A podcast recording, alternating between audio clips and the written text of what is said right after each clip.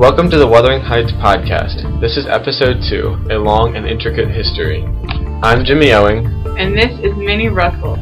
In this episode, we're discussing chapters 5 through 12 of Wuthering Heights, and we have an exclusive interview with one of the Wuthering Heights residents, Nellie. Hey Nellie, how are you? We have brought you here to help us better understand the story. Would you mind helping us out? Okay, well, these chapters have a lot of information jammed into them, so let's just start from the beginning. Mr. Earnshaw becomes weak and ends up passing away, therefore handing over Wuthering Heights to Hindley. Because of Hindley and Heathcliff's conflict earlier, though, Hindley decides to treat Heathcliff poorly and degrades him to a worker in the fields. Yeah, and this allows him to escape with Catherine. Therefore, one night, they were out spying on Edgar and Isabella Linton, but just before they left, the Lintons' guard dog got a hold of Catherine's ankle, so she's forced to stay at the Lintons to recover.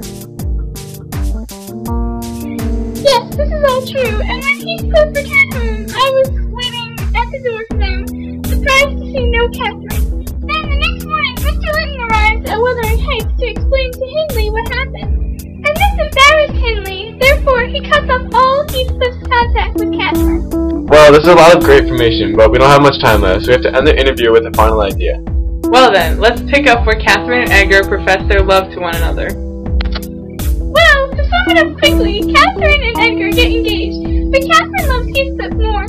So, a good theme for this book would be that in that time period, sometimes social status is more important than your soulmate. Therefore, Catherine is not able to marry Heathcliff, but only because of Hindley degrading him. Exactly, but today's social status doesn't matter. You marry for love rather than money. Well, I mean, that's a different story for me, because, you know, everyone loves me for my looks and money. right? uh, no. Sorry. but that's all the time we have this week. Thank you for joining us, Nellie, on the Wuthering Heights podcast.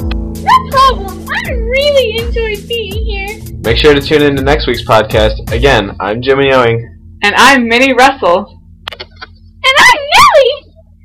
See ya! See ya!